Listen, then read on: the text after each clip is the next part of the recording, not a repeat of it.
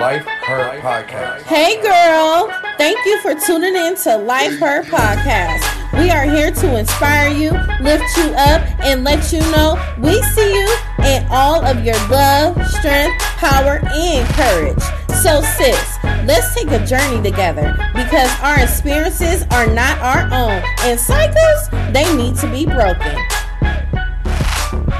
Hey, ladies, I am your host, Yvette Lloyd. I would like to welcome Lisa McCraney, CEO of Healing Hearts Counseling and Consultation Services. Hey, Lisa. Hey, Pat. How are you doing? I am good. That is real good. So we gonna get down to business real early in the conversation. So I would like to know who is the little girl Lisa McCraney? That is such a loaded question. Um, where do I start? Like the little little girl or all stages? You can start with the little girl where you feel comfortable with first. Okay.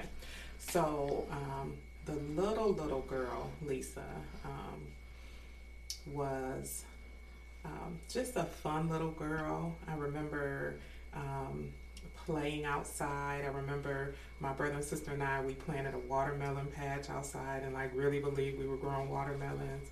Um, I used to collect bugs and play in dirt and climb trees and all of that stuff that if you knew me now, you would never believe. Um, that I did that because I'm scared know of I bugs don't. and all of that stuff now. But yeah, I would collect worms and um, all kind of stuff. And and I had a favorite spot in the tree outside our house that I would just climb up in and sit in. Wow. I was a fan of tree houses. Really, Yes, I've always wanted one. So I said if I ever had kids, I'm gonna build them a tree house. Mhm. Have you ever Yes. watched that treehouse show? No. There's a whole show where the people go and build tree houses for families. It's amazing. Oh wow. I'm gonna have to go ahead and watch that Mm-hmm. because I already watched other people like how they just be built in the little houses. I'm like, Yeah, shoot, the I want a tree house. it's nice. Okay. so I would like to know if you could look inside your mind, would you be able to reveal the struggles of your past? Um, absolutely. I don't think that they ever really left my mind. Mhm. Um, they it's something that I carry with me regularly because it's part of what fuels me today um, to keep pushing and to actually do what I do as a counselor, as a therapist. Um, I've always believed that um, I've always believed that God allowed me to go through so much in my life because it would pave the way for me to be able to be real and bear witness with the ladies um, and sometimes gentlemen that come and sit on my couch with me for counseling. Um, so, yeah, it, it's a lot. Um, my struggles, they, they are I, I do remember that they start back from the little girl. I was talking to my sister one time, and I remember telling her within this last year that I remember the time um, when we were happy. I, I, my mind goes back sometimes to the the switch when life changed for us, where that little girl who sat in the tree Mhm. um, that was taken from her. Oh wow. Um, and we our life changed dramatically very quickly Mhm. um, that little girl who was happy and, and uh, fun loving and all of that turned into a very um, shy and, um, in a sense, beaten down. I was not beaten up or anything like that, but life just changed so dramatically. So I grew up um, in a home where my my dad was um, both a drug user um, and he was also um, violent with my mom, so he would beat her as well. Um, and so, and then he was in and out of the house and in and out of jail. Some of that I didn't know back then. I know Mhm. now. So there are bits and pieces that I remember from back then. So I didn't know all of the story then. Uh, but there are certain. There was an incident I do remember where he hurt her in front of us. Um, there was an incident I remember where we found his, you know, um, needles looking for something. I don't know what we were doing. Me and my, my brother and sister and I did some of everything. Um, but I know one day we were looking um, remember something. Nestle, so remember when Nestle Quik used to come in the can and you would pop. Oh yeah, Mhm. I used to love and that. so we, you know, we were called what we were what used to be called latchkey kids, where my mom would work, um, and we would come home and by ourselves let ourselves in, and that's what they would call latchkey. That you would let yourself back in the house and be kind of home alone before your parent came in if your parents were working. And so we were always allowed to come. We would come home, call my mom, let her know we were home. We could have a snack, and then we had to get our homework started. And so one particular day, I remember we wanted um, hot chocolate, and we had some of that Nestle Quik in that can, and we um, popped the lid, and our Nestle Quik was not in there, but my dad's um, needles were. Wow. And so then we got nosy, and we were like, "What are these? And what's you know Asking all the you know, questions. what's going on?" Right. Um, and so then we started searching the house for more stuff wow. like standing on counters and looking on top of stuff and all kind of stuff to see what else was in there. Um, and so that those are things that I remember. Um, you know, uh, we had to um, leave abruptly from from that home um, because my dad was doing what he was doing and hurting my mom and in and out of jail and things like that. Um, and so we ended up having to um, leave that home because he was he he was threatening her pretty violently. Um, Mhm. This this la- that whatever that last time was, he was um, I think he had gotten uh, incarcerated again, and he wanted her to come get him, and she wouldn't, and um, so he began to threaten her, not just her, but us too. And so I think that she always says there was something in that um, that last conversation that she believed him. And so I just remember we lived on Nome Avenue, Mhm. and then one day we didn't. Um, Wow. and we moved in um, with a lady and a family that she met at church, and um, then life changed for us. Um, Did it change for good, as for in a good path, or mm-mm. you start started to struggle even more with you guys moving? Absolutely. I think we went from, I, I don't think, I know for sure, we went, I went from bad to hell. Um, it just was not good for um, me, and it wasn't um, good for my sister. Um, it just wasn't good. Life just wasn't fun anymore. Um, and I was no longer happy. I was I no longer talked as I tried to be as quiet as possible. I tried to not be seen. Um, I tried to be as good as I could possibly be um, because just life was not fun. Um, part of part of what happened there was, um, and I think this might be the first time that I ever shared this publicly um, on such a huge platform. Um, but I, I made my mind up this year that I was going to say what God told me to say So step Um, into healing. and to, to really fully step into my healing. Um, but this, when we moved in with that family, um, the oldest son uh, began to um, hurt my sister and I. Now, at that time, I didn't know it was her. I thought it was just me. Um, as we've become adults and things like that, we know that it was both of us. Um, but at that time, I thought it was just me. Um, probably my ninth grade year might have been when he started with me um, in terms of molestation and um, touching and you know forced intercourse and all kind of things like that. Um, and for me, it didn't start that way. It didn't start harmful. Um, for me, I think he preyed on my innocence and my shyness. Um, and so he initially started off um, as saying he was my boyfriend and that we would be secret boyfriend and girlfriend. Um, and, you know, at that time, by that time I was ninth grade. Um, and seventh and eighth grade weren't fun. I wasn't popular. I was never called pretty. I was never, you know, I didn't, and nobody ever looked at me like they wanted to be my boyfriend. And so to have somebody that I thought was extremely handsome Mhm. um, at that time act like he wanted to be bothered with me, even though our families were living together as a family. Mm-hmm. The fact that somebody was paying me some attention, I was like, oh, okay. Um, and then he, you know, presented it like, you know, it's just going to be our secret. We're not going to tell nobody. Um, and, and how old was he? He was, if I was 14, he was 18. Wow. Um, and so it started that way. Um, and so it's not like he just trapped me one day and, um, you know, started hurting me. He initially he eased into right. what he was doing, and so it's like a, a mind thing, mm-hmm. reverse psychology. Mm-hmm, mm-hmm.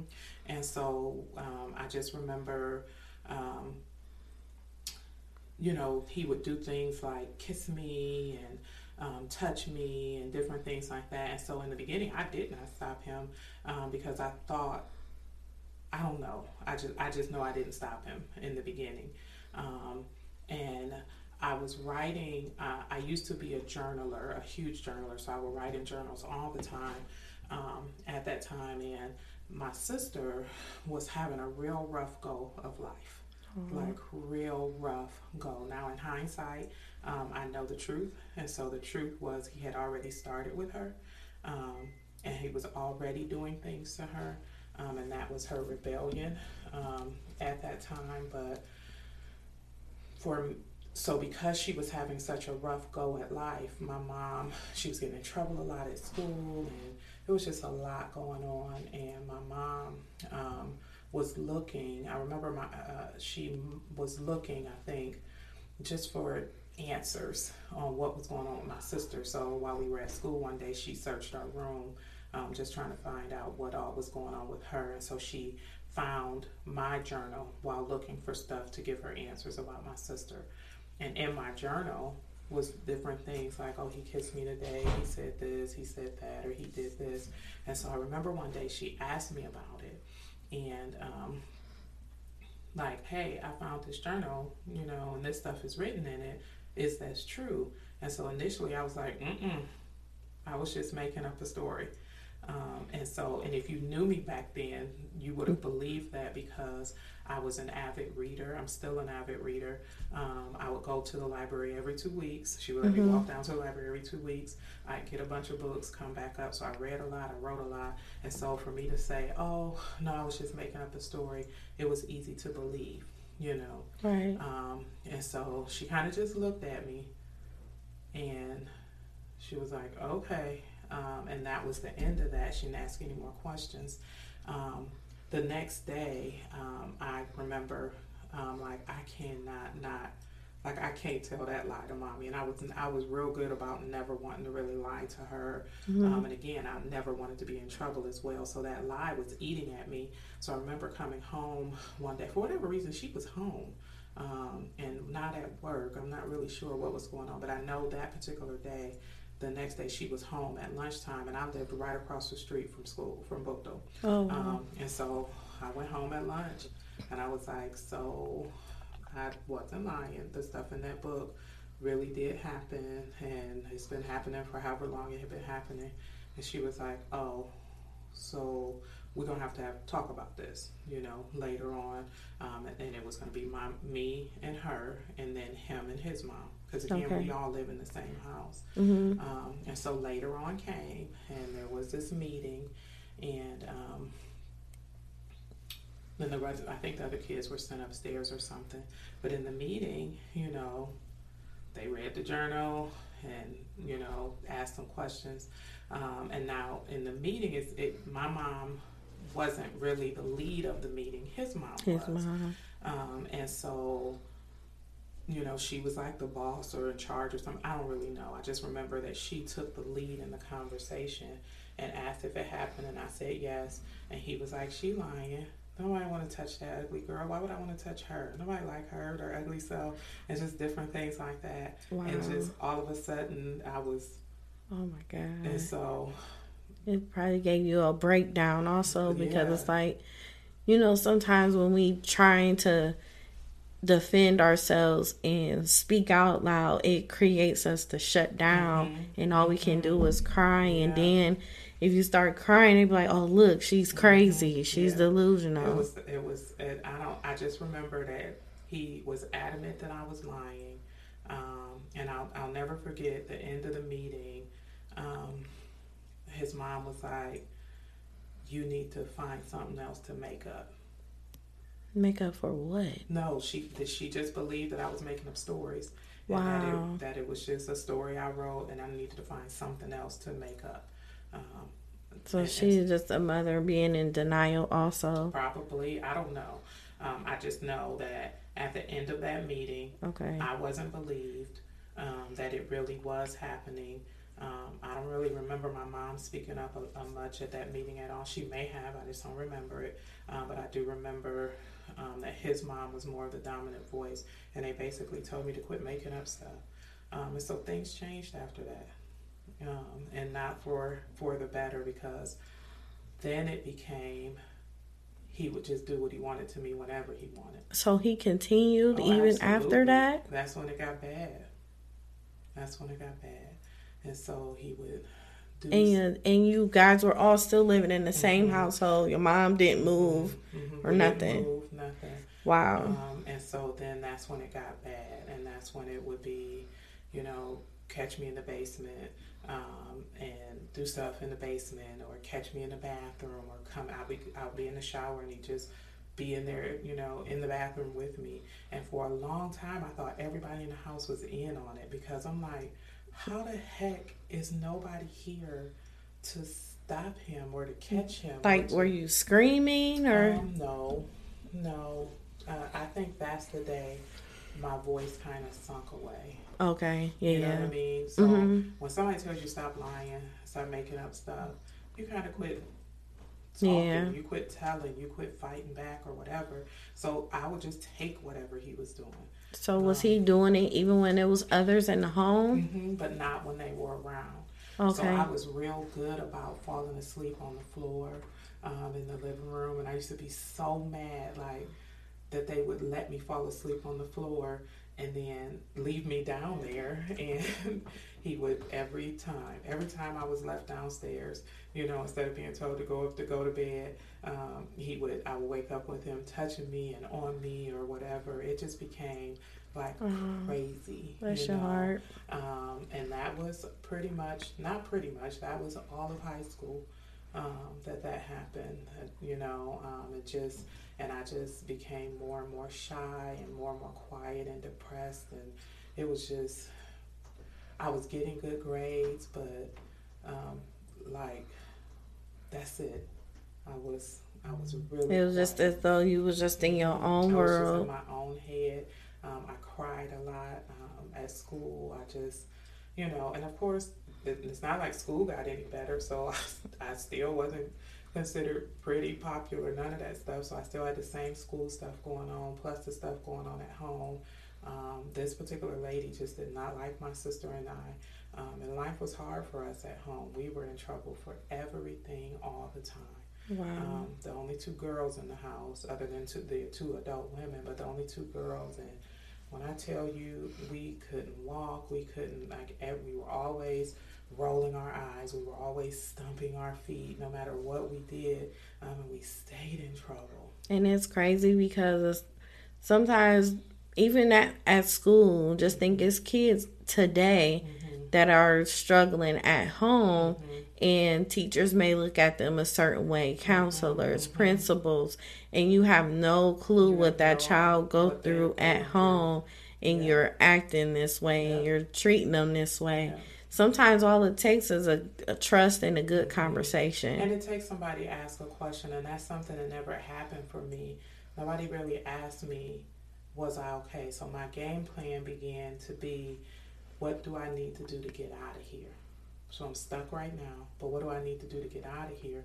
And so um, I was, uh, I had gotten into the Upward Bound program, and we got to go to Upward Bound, you know, every In the summer, Saturday. in the summer. six weeks in the summer. Okay. Um, and so I began to let that literally, I still say to this day, Upward Bound was my lifeline. Like Wow. I lived to be able to go to Upward Bound um, because actually that began to be a punishment. So if she don't if she don't act right or if she rolled her eyes if she didn't wash dishes right or whatever that would be what would be taken away from me Mm-hmm. um, because that was the one thing that I love loved um, Mm-hmm. like I didn't care you know they could if I got put on punishment my room was fine with me you know because I had books and I would go to another world um, and so like sending me to my room didn't really work for me because I was okay being in there so they would you know but upward bound was my life and Right. so, like, you know, if I got in trouble, that would be taken away from me.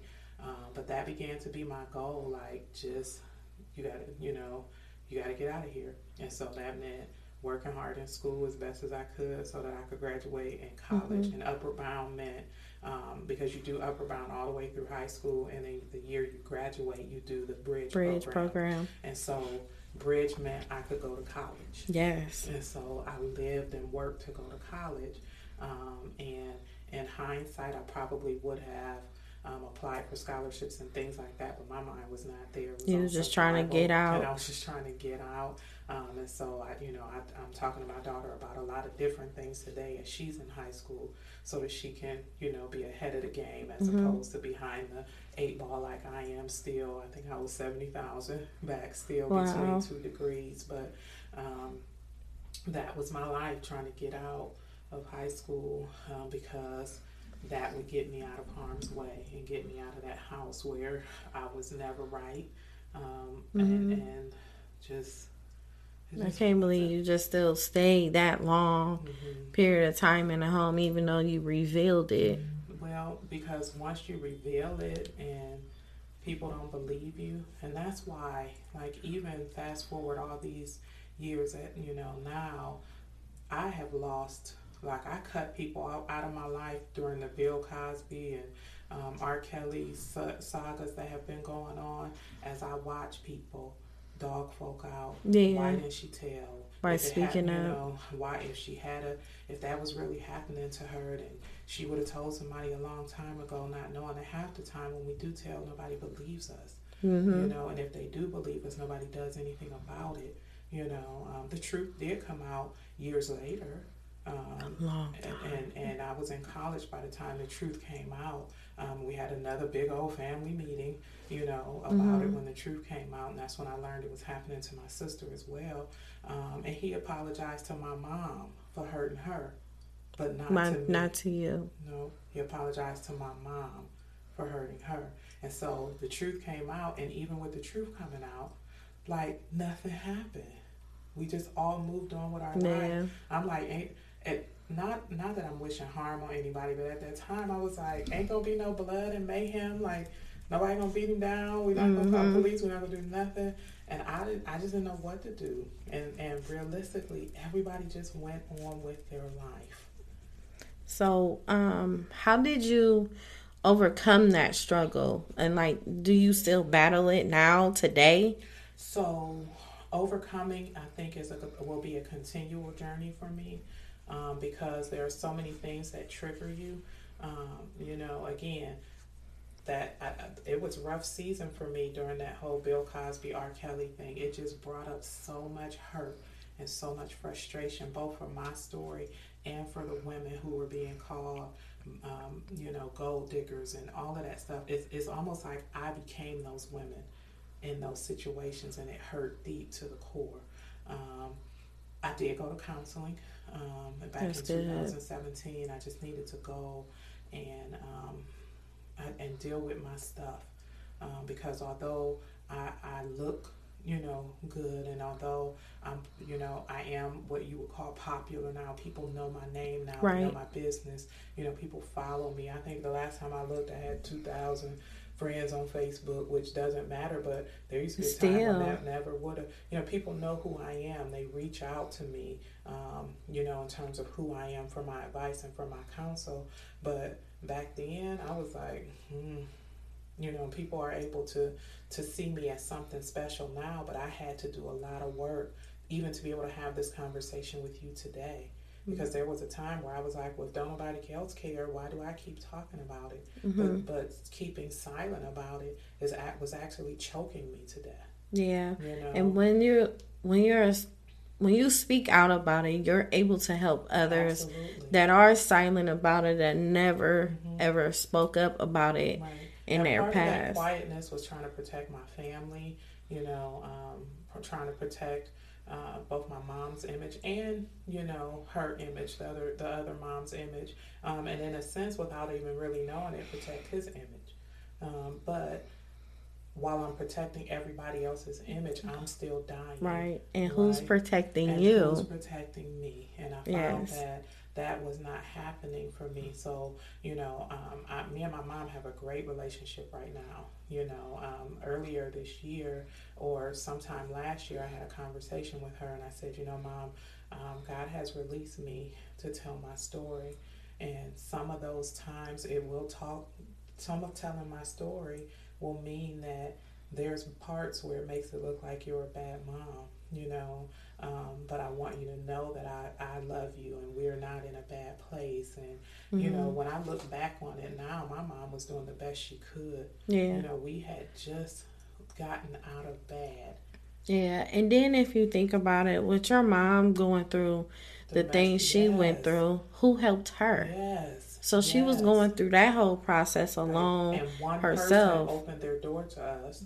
It just happened to be this person. And who and who was Mm-hmm. healing her? hmm Who was willing to listen to her Right. when she said that your dad was doing these Right. things or And if we were to anything? get up and leave at that time, where will we go? right. You know, I don't remember a whole lot of folk opening their door to, you know, a mom and three kids. Right. You know, and so, and then here I come saying something bad is happening. Where we didn't have no place else to go, and so Mhm. now when I look back at it, you know, I don't fault my mom for trying to survive because that's what it was. You know, was trying to survive and probably trying to keep a roof over our head. And one day, Sheila and I talk. You know, we do talk about it periodically, and one day, you know, we will have the conversation of why did we stay. you Right. know. But At least you have got at least you s- doing the steps Mhm, and we're doing of communication. Mhm, And she knows that I talk about it now. I don't hide it anymore. Um, it's not a big secret. You know, at least on I, first of all, I know that that's part of who I am, um, Mhm. and it's part of the healing journey that I'm on, both for myself and the people who come and see me. So I got to be able to talk about it. Right. Um, if I'm supposed to do the part that God told me to do, which was tell my story Right. right? Um, the Bible says, um, the Bible talks, I think it's Revelations chapter 12, where it talks about um, they overcome him by the shed blood of the Lamb and the word of our testimony, that we overcome Satan and all his tricks and lies and all of that stuff Mhm. by the word of our testimony. And if I keep silent and just pretend like everything is okay, there's a whole lot of other Lisas out there Mhm. um, and other vets and Kim, that's my sister's name. It's a whole lot of us out there that will never know that it's okay. You know, and it's that we're not used goods, we're not thrown away because somebody hurt us. Um, you know, um, of course, I had to tell my story to my husband, and we had to make, you know, we we still had to, you know, climb some uphill battles as a result of me being, you know, a sexual abuse survivor. Um, Yes. And, you know, in the beginning of our marriage, um, he couldn't wake me up in the middle of the night, um, not not without me being afraid Right. because I didn't know it was him. Right? When I'm sleep, sleep, you know, and then somebody's hands are on you, it took me all the way back there again. And so we had to put some things into place so that I would know it was him. Well, okay. Right? Not not that we aren't intimate, you Right. know, at that time, but we had to do some specific work together so that we wouldn't have to, own, you know, be limited Always to deal with that. daytime. Yeah. Um, and we're so much better now. That's 18 years later, that's not a problem. But in the beginning, it was. In the beginning, it was tough, you know, for me.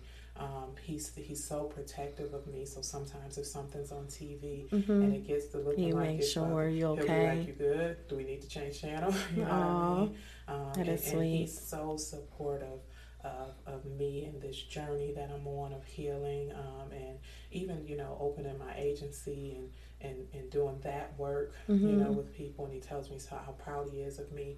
Um, and so the bad part doesn't. It's still there and it's still in my memory, Mhm. um, but it doesn't have to stay forever. No, it doesn't.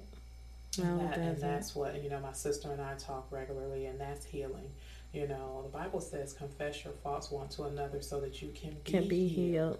Right? So my Yes. sister and I talk and we, you know, have our moments where we're fussing and venting and then loving on each other well um, as well. You know, people, she's an underdog, right? People, she, my way of dealing with all of that was to retreat and or be a good girl. Her way of dealing with all of that was I'm about to beat the world down. you Aw. know? Just took our it- anger out. A lot of people deal with it differently too. And so, you know, knowing we lived a very similar life, but we took it, you know, our reaction to it was very diff- different. Um, I'm like her number one advocate because when everybody thinks she's just mean and got a bad attitude, I'm like, you don't know her No, story. no, no. You don't, you don't know what, what, what she's had to fight through and fight for. Um, and so um, that's how you kind of turn it around and make it better Better. you know is to to really give not to not let it win anymore Uh huh. you know what i mean abuse and you know even growing up in domestic violence and all of that stuff to not let it win Yes. you know? And overpower you. yes yeah even the memories they can't win um, you know uh, as, as a result of that of course you know i've had some major life struggles when i got to college so i did get my way out um, and made my way to college but that didn't make things any better for me Yeah. um, because you know. did you some- have counseling in? Mm-mm. So you just waited I all the way till you all the way to count, and so and, and one of the things that happened for me in, co- in college was, you know, there's so much residual effect to abuse, Mm, right? When you take somebody's voice away, when they get out of a, an abusive situation, they don't automatically pick their voice back up, and so you continue to live life as if you're still being abused, even though you're free. And so I went to college and I made up my mind once I got there that I didn't ever want to be held down against my will again. And I, and one lesson that I learned was that no didn't work because clearly it didn't work from 14 to 18. I wasn't able to say no. And so I made my mind up when I got to college that I just wouldn't say no again. I would just, I would offer myself before somebody would hold me down right. right? So I went from being abused to abusing myself because then I entered into a world of promiscuity, Right. you know, um, and then and, and trying to not wanting to be there, not wanting to do that, but I also didn't think that no was an answer, and so I'm like, Just like Just teeter totted. literally, like. Yes. Lord, this is not what I want to do, but I don't know how to not do this. And if I say no, then He's to hold me down anyway. And so I spent some years struggling, going back and forth, like, who am I? And what am I doing? A lot of th- those weren't relationships. It, it literally, folks was just, Just there. just there, you know, and definitely not fulfilling a need that I had, you know, Mhm. with the, uh, just not even participating, you Mhm. know, because I have memories in my head of people saying, "You not gonna do nothing. You're just gonna lay." Right. Right, and because my thing was, I, I just became something to be used, and I didn't know that I had power at that time Oh yeah. to be something else and to be somebody else. And it took a while. It took a lot of hurt. It took a lot of heartbreak. It took a lot of prayers. Lord, please don't, please don't let me be pregnant, and Lord, please don't let me have an STD, and just all those kinds of things. It took a lot of that. And he was Um, with you the and whole was time. me, and what I thank God for is that I did accept Christ into my life as a as a young girl, and so church was an option always for me. And so even though I wasn't living for God, God all the way back then was there. Even even the little girl in the swing, you know, and the Mhm. little girl in the tree, he was there the whole time. And what I love is that even though I didn't know how to find God all the time, he Mhm. always knew how to find me. Oh, he's always And, there. and, and he was there the whole time. And so, what I love is that, you know, God did keep bringing me back to him and back to him and back to him. And before you knew anything, I found myself at a crossroads like, well, Lisa, you're going to have to make a choice. So, if Lisa made a choice Mhm. and Lisa didn't know who she was, Mm-hmm. who is the Lisa today? So, the Lisa today is, you know, if your listeners could see me, they would see this bright red, fiery hair. Yes. um, real dark lipstick, almost black, you know, um, things that I would have never done in my quest to be a good girl. Um, I am sassy sophistication. I am um, quiet rage. Um, I am um, love and laughter. Um, I, I am um, healing hearts. Yes. I, I am a wounded healer. Um, I'm gifted and covered um, by the grace of God. It's, it's, I am so many things. You know, I'm a wife, I'm a mommy, um, uh, you know, I'm a business owner, um, I'm a friend to many, counselor to many, whether I want to be or not. Folks like, you gonna talk to me? Yes. you gonna talk to me? You Yes. know, um, I'm a proud member of Delta Sigma Theta Sorority Okay. Incorporated. Um, I am I am so many things. I That's am really um, good. an author to be. Um, Oh. and so I am working on a book um, that uh, it just I just need to sit down and write it. Um, but it's really just this the, my journey to healing. It's not the name of it. That's part of the That's part of of it. Um, but it's my it, it's the the secrets behind my journey to healing. So tell us a little more about Healing Hearts Counseling and Consultation Services. So Healing Hearts is um, it was birthed in me or implanted in me. I want to say in 2010.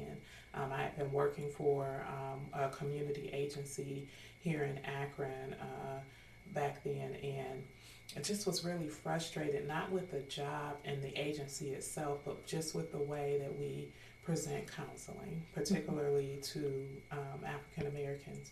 Um, I had a lot of turnaround with clients. They would come for a little bit and then they pull back out, um, and they just didn't feel like they were being heard. They weren't feeling like they were, you know, being valued. And then so that's on one hand, and then I have another group of people, family and friends, who I knew needed to go to counseling, and they wouldn't for a million reasons. Counseling is for white folks. Don't you don't tell people your business. Da da da da da. You gotta just pray about it and, and leave it at the altar. You ain't leaving it at the altar if you still struggling. It's just all kind of stuff. And God began to talk to me a little bit about presenting the healing journey differently. Mm-hmm. Um, but I was afraid back then um, in 2010. I was like, you clearly can't be talking to me, Lord. you clearly don't want me to do that. So I would do a little bit more and then I would pull back, and then I'd do a little bit more and pull back. Um, and it took a while for me to um, finally say yes to God. Yes. Um, That's when you started blossoming. Yeah, um, in 2012, November 7th, um, 2012, my husband and I um, suffered a miscarriage. And in that healing journey of uh, miscarrying a baby, and that's a whole nother long day worth of, of a podcast. um, but, you know, I, I struggled with getting pregnant. And so me and God, you know, in my mind had this deal worked out where if I finally got pregnant, they, like the baby came from him and all of that stuff. I was not somebody who could go and just plan. You know, some Mhm. people go away on their honeymoon, come back pregnant, they got it all worked out. I couldn't work that out. You Right. know, I have polycystic ovarian syndrome, and so my body just decided it wasn't cooperating, which meant we struggled, you know, to get pregnant. Just the whole reproductive issue, it was just a mess. Um, Mm-hmm. and so, you know, baby number three was 2012. So I had already been blessed with my daughter and my oldest son. So we were like ecstatic when we got pregnant in Mhm. 2012. I'm like, oh God, you're so amazing, you know. But then we lost the baby at about Aw. 10 weeks and it just broke my heart. And um, I remember just the healing journey of, you know, like asking God why, but saying, God, I trust you. And I remember one night he said, um, he, he just began to speak to me about birthing something else in me. I had found a journal that I had been writing in. Mm-hmm. Um, so at that time, you know, after my childhood journal issue, although I still wrote in journals, I never finished them. So I became a journal starter. So I wrote Okay. all over the place. Um, and one, and so I would wait to cry and go through. I would hold my grief and my sadness all day, um, and wait till everybody was in the bed, and then I would go in my bathroom and just kind of cry quietly, um, as to not bother anybody. Because again, you learn how you don't matter anymore. So I waited till they were all taken care of to go take care of me and just I remember I was up in the middle of the night one night and going through a journal and just kind of flipping through and found a page that said healing hearts is my baby Aw. and it was written either on or near when we found out we were pregnant where I should have been talking about the baby baby I was writing about healing hearts. Wow. And I was like, oh my gosh, God. Like, God, look what you done And showed me. And he said, and then literally, I do believe he began to speak to my spirit about his desire to birth something else out of me. That Healing Hearts wasn't just a dream, it wasn't just a joke. He really did desire for me to present counseling in the way that I do it um, because people had need of me. Mm-hmm. Um, and so I just began to do the real work then. Um, I uh, got it, um, you know, did the paperwork and all of that stuff to register the name. Yeah. And all of that. It still took me two years to kind of really But you were birthing Yes, it. but I was, you know, really developing that baby on the inside and birthing. And in uh, July of 2014, Healing Hearts came to be. Um, and so, what Healing Hearts is, is a Christian based counseling agency. Um, and that's just because I come from a Christian perspective in terms of that's just who I am. You know, Mm-hmm. Yes. if anybody who's talked in a conversation with me knows intermingled with Lisa and Bible. I, it just Mm-hmm. Yes. out. I can't help it. With the very calm and soothing voice to make you feel so Yes, comfortable. Yes, and so it's just it's just part of who I am, and so I thought, um, you know, let me let me do Christian counseling, which is what I know even in college that I wanted to do. My college professors would used to say, "You got to give up that Christian counseling thing. That's not going to work." Um, and and Not gonna work for you, yeah, and not and for me. Was like, no, honey, it's gonna work. Um, and so what I do is I just present a softer side of counseling. Okay. Um, I don't bill insurance um, at all because insurance is a whole monster in and of itself, and they really do dictate what the counseling session is, how long it's going to be, how many you're allowed to have, um, all of that stuff. You have to have a diagnosis and things like that. And what I was finding was is that people were pulling away based off of what we were calling them okay. you know what we were diagnosing them as and people were like well i don't want to be labeled and Labeled. things like that and i and what i do know is that counseling really is just a conversation mm-hmm. that's it it's just me talking to Having you. someone to talk to, and you ain't gotta worry about no one else knowing nothing Mm-hmm. Yes, about it. and so as i began to develop healing hearts i said let's let's look at the barriers that are keeping people away particularly my people Mm-hmm. What's stopping people from coming to counseling? Let's tackle that. And so I decided I was going to be private pay only, but keep my fee at a way at a at a rate that What's people- affordable? Mhm, that's affordable, where people can pay their bills and still come see me, um, and that we would not to do the whole diagnosis piece. Although we do talk about it, I don't technically because I don't bill insurance. I don't technically have to write a diagnosis down um, on a treatment plan or any or, you Mhm. know a diagnostic assessment. Uh, they get all of that because I'm trained and that's what I do. Um, Right. But I do it in a way that doesn't feel so doctor officey, you know Yes. um, situation where people just can come and be heard um, and feel loved on.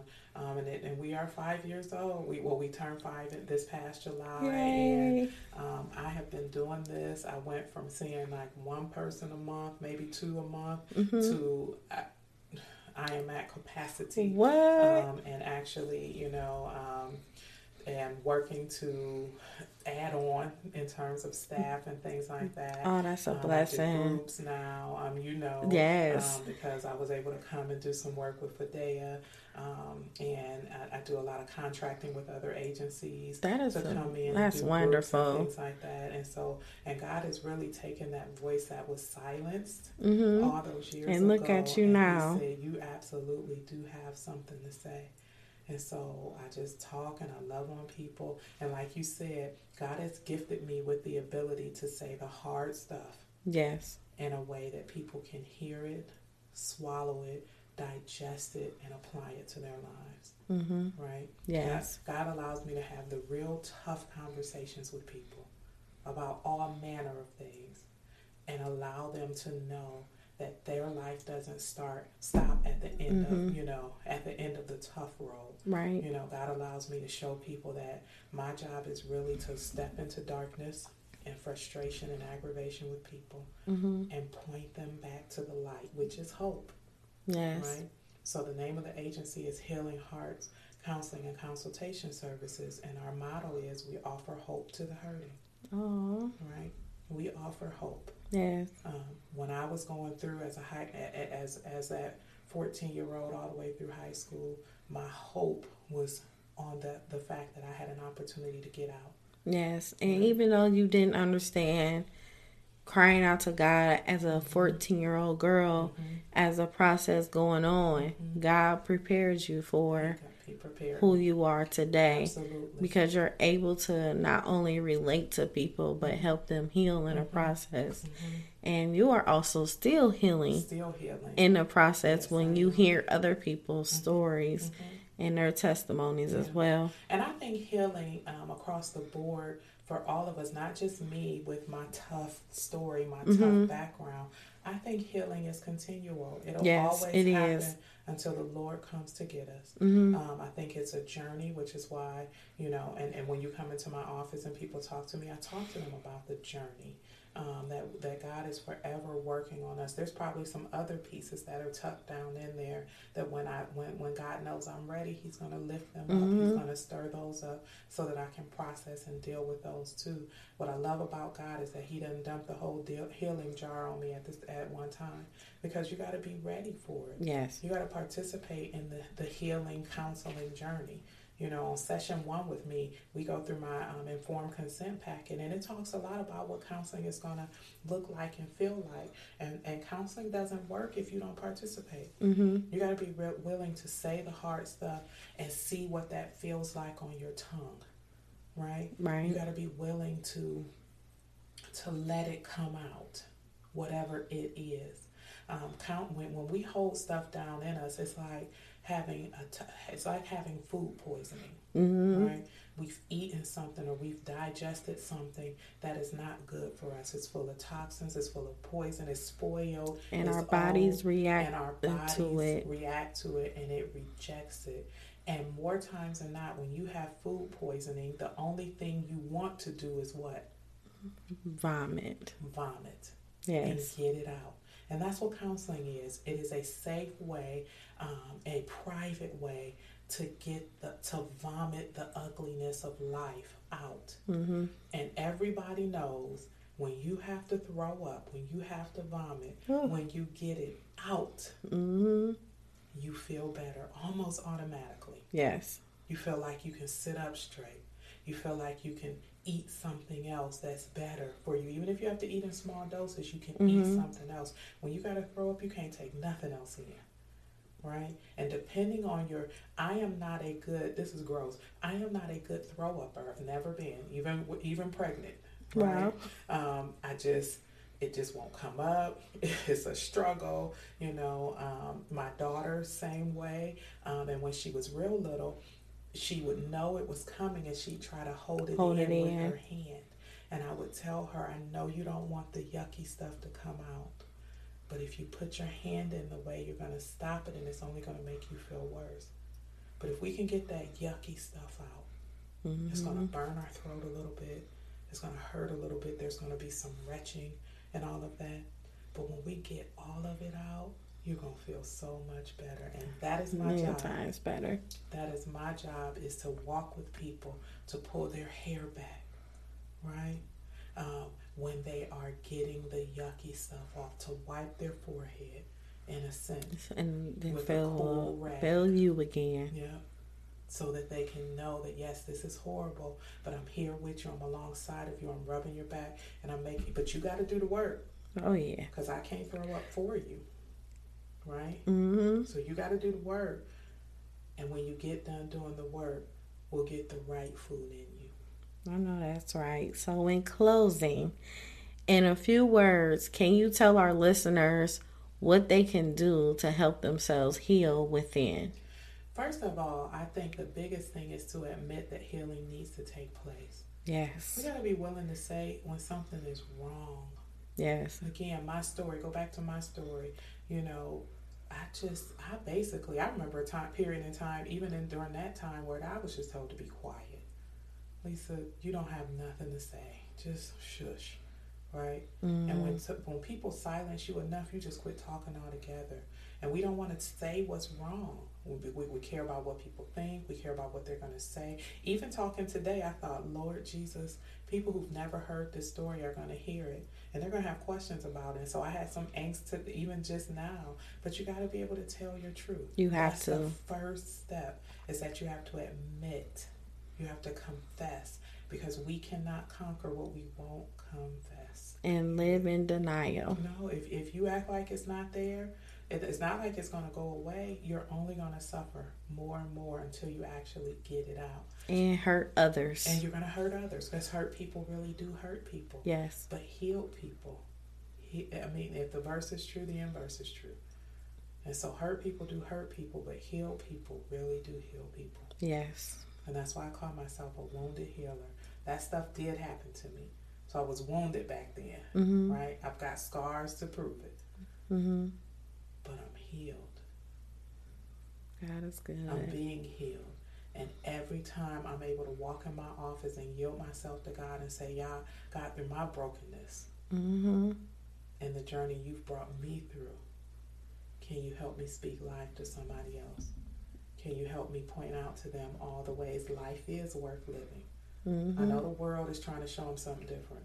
I know life, family, jobs, whatever. I know it's trying to present a different story, but can you help me to show them via my testimony and your goodness and your worthiness that this we can do this? Yes, because right? you're a life her. Yes, I am an advocate of counseling, not just because I am a counselor, but because I've been there and I've done it. And there's something about being able to go through that counseling journey and just heal. To, to tell your story and to begin to realize that if you turn the page, there's a blank page there that you can write on. Mm-hmm. Like nobody else has to depict the rest of your life but you. That you can begin to write something different. So, how can our listeners get in touch with you? So I always direct people the best way to get in touch with me would be to visit my website, which is www.hopetohealing.org. And so that is www.hope, the word hope, H O P E, the number two, and the word healing, H E A L-I-N-G dot org. I forgot how to spell real Mm, quick. It's okay. But, yep, www.hopetohealing.org. And if you can get on the website, there's some video there that you can look at of, you know, different um, uh, interviews that I've done. Um, there's some uh, client testimonies on there, and then there's also a contact us page where you can the contact us. You can send me an email. Our social media handles are there, and so that's the fastest and best way to get to us. And you have an email. What's your email address? So my email is very similar. It's info at hopetohealing.org. So it's all the same. Um, if you can get Hope to Healing done, you can email me and or get on the website. The number two? 330 uh, oh yes, the number the number two. Okay. Hope to healing, and then our phone number is 330-356-4299. Okay. Well, thank you everyone for listening into Life Her podcast. We're here to heal women all over the world. Don't forget to follow us on Instagram, Life Her Podcast. Facebook is Life Her Podcast also, and you can also go on to our website www.lifeherpodcast.com and listen to our other podcast episodes. And you can also have a chance to purchase merchandise. I am Yvette Lloyd, and I am here, and I am Life Her. And love yourself, ladies. And thank you so much, Lisa, for, for, coming in. Me. Thank you so much. I know that's right, girl. Bye, ladies.